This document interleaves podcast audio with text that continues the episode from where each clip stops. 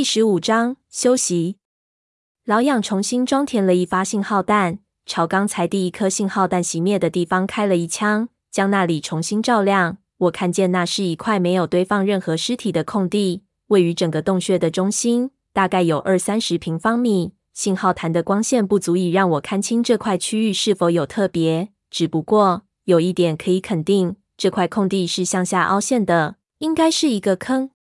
老养这时候已经镇定了下来，指着那坑说：“他三年前看到的殉葬坑和这里差不多，中间也有这么一个空地。那怎么样也挖不到底的青铜之鸭，就是位于这坑的中间。”照明弹的光线衰竭，洞穴里又恢复到一片漆黑。老养还想再装填一发，被我拦住。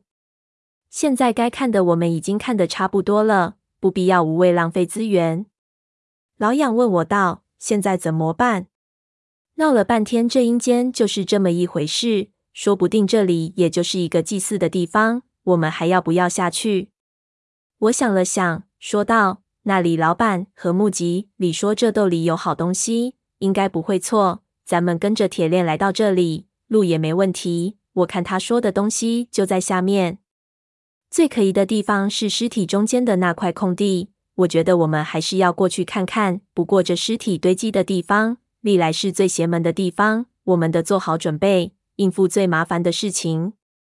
我本来想说说在山东碰到的那些个事，回头一想，不把这两个人吓死才怪。于是改口扯到别处去了。老杨已经压根儿不想下去了。不过提议到这里来的人是他，他也不好打退堂鼓，只好不情愿地点了点头。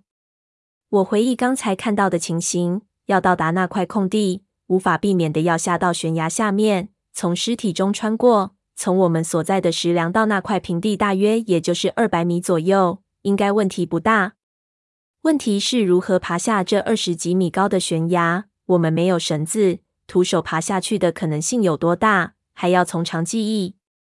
另外就是这下面有没有粽子？下面保存完好的尸体应该不多。大多数已经干涸或者成为枯骨了，但是刚才在照明弹的照耀下，我看到很多尸体的表情非常的狰狞，超出了人类表情所能表现出来的极限，不知道是怎么回事。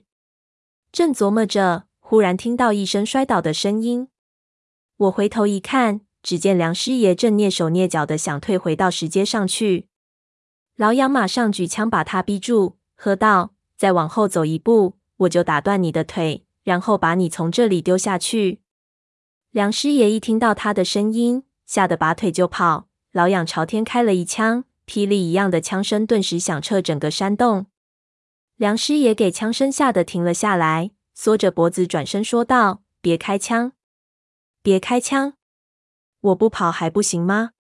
老痒骂道：“鬼才信你！给我回来好好蹲着，再跑一次，我就把你料理了。”梁师爷灰溜溜的走了回来，蹲到我们边上，哭丧着脸对我们说道：“两位小哥，你看在下只是一个知识分子，跟着老太混口饭吃，糊弄一下那广东客人，暗判起来也是个次犯，你们还是放过在下得了。你们现在要去做大买卖，在下手无缚鸡之力，跟着你们也是累赘，万一一个手脚不利索，连累你们就不好了。”老养见他手里竟然还拿着他那只背包，不由大怒，用枪指了指，对他说道：“你以为我们想带着你啊？你要我们放过你也行，把那包留下，你爱上哪儿快活去哪儿快活。”梁师爷为难的看了看那包，可这包是在下的，有道是君子。老养扬了扬手里的枪，说道：“我不是君子，我是畜生，甭跟我讲道理。”我觉得这梁师爷颇有点道行。要是把他放回去，碰上太叔他们，等于给自己增加了一个敌人，留下兴许还能起个牵制的作用。我阻止老痒说下去，转头对梁师爷说：“我们现在处境还不明朗，你一个人走掉，就算给你全套装备，没有经验也出不去。不如这样，你跟我们下去看看，如果有好东西，太老头给你多少，我们也给你多少，三个人一起行动，生还的几率大一点。”你看这里阴气冲天的，要是碰上个孤魂野鬼，谁也救不了你。老杨马上接着说道：“你要是不想去也行，不过把该留下的都留下，把衣服也给我脱下来。他听到我说也给他留一份名气，顿时就露出动摇的神色，又加上老杨一吓唬，马上说道：“别别，有话好商量。既然两位这么看得起在下，那在下也不便推辞。其实以在下的学识，能和两位的经验配合在一起，实在是珠联璧合。”我一听，感情这小子还是颗墙头草。两边倒，变卦变得这么快，心里觉得好笑。爷爷说的对，人心险恶，这个世界上真是什么样的人都有。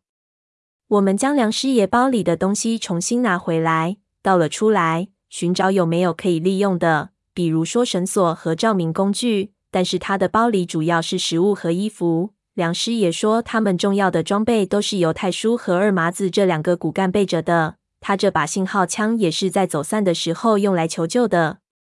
没有绳子，下悬崖肯定要学壁虎游墙。这里这么陡峭，也不知道适合不适合攀爬。我打起为数不多的几个冷烟火的其中一个，往悬崖下扔去，一路照下去，看到有很多地方可以落脚。如果有持久的照明工具，爬下去不会太难。现在在外面已经是晚上十一点左右了，我们一路上都没停过。今天晚上我们就不下去了，好好休息一下，把伤口也处理一下，等到明天再下去。不然在疲劳状态下到坑里，如果里面有什么情况，肯定会出纰漏。太叔和那个胖胖的广东人现在是死是活，我们也不知道。他们手里到底还有两支枪，碰在一起，免不了又是一番恶斗。还是要提防一点。我本想问问梁师爷他们几个人的来历，但是转念一想，现在问不合适。我们现在的关系这么紧张，他必然不肯说，要等到人放松的时候问他，才可能听到真话。我把我的想法和老养一说，老养点点头表示同意。不过他道：“这里太他娘的那什么了，下面这么多尸体，我们还是上去到祭祀台那里去休息。”我想想也是，于是重新爬上石阶，回到祭坛处。老养重新点起炭火，将一只罐头捞空，放在火上烧了点水，将一些干粮泡软分开吃掉。几个人吃饱了后，又吃了一些巧克力，增加血糖。老养吃完后就困得不行了，我让他们先睡一会儿，我来看着火。老养说这里也没什么野兽，不用这么上心。我偷偷告诉他。我主要还是要看着那梁师爷，这种看上去窝囊的人，往往越是深藏不露。我们两个都睡着了，说不定他就会露出本来面目来了。老养说道：“要你不放心，我把他敲昏得了。”我忙摆手，心说要敲傻了就麻烦了。老养自顾自睡觉，我掏出藏在衣服内袋的拍子撩，打开保险插在皮带上，然后又烧了一罐水擦拭自己的伤口。在瀑布的时候，我手上的烫伤很严重，如果处理得不好，肯定会造成感染。等这些都处理好了，我叫醒了老痒，自己才睡了下去。这一觉睡得极其不舒服，浑身酸痛，伤口又痒又疼。醒过来的时候，发现自己才睡了五个小时，身体难受的鼻子都塞住了。老杨给我烧了烫水洗脸，我感觉好了一点。吃早饭的时候，我看梁师爷表情没昨天这么戒备了，就旁敲侧击地问了几句老太这几个人的来历。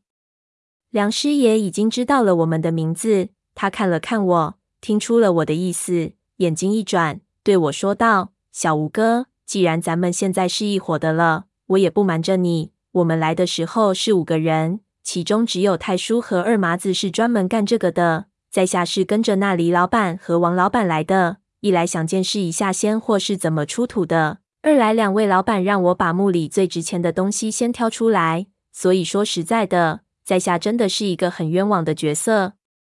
老养听到他这样说，就问他：奇怪，刚才看到你们是四个人，那第五个人呢？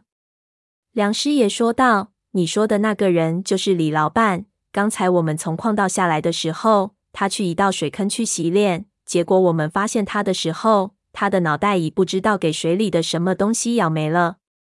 我和老养正在吃东西，忙让他别说了。下面的事情我们已经知道了，再说我们就吃不进东西去了。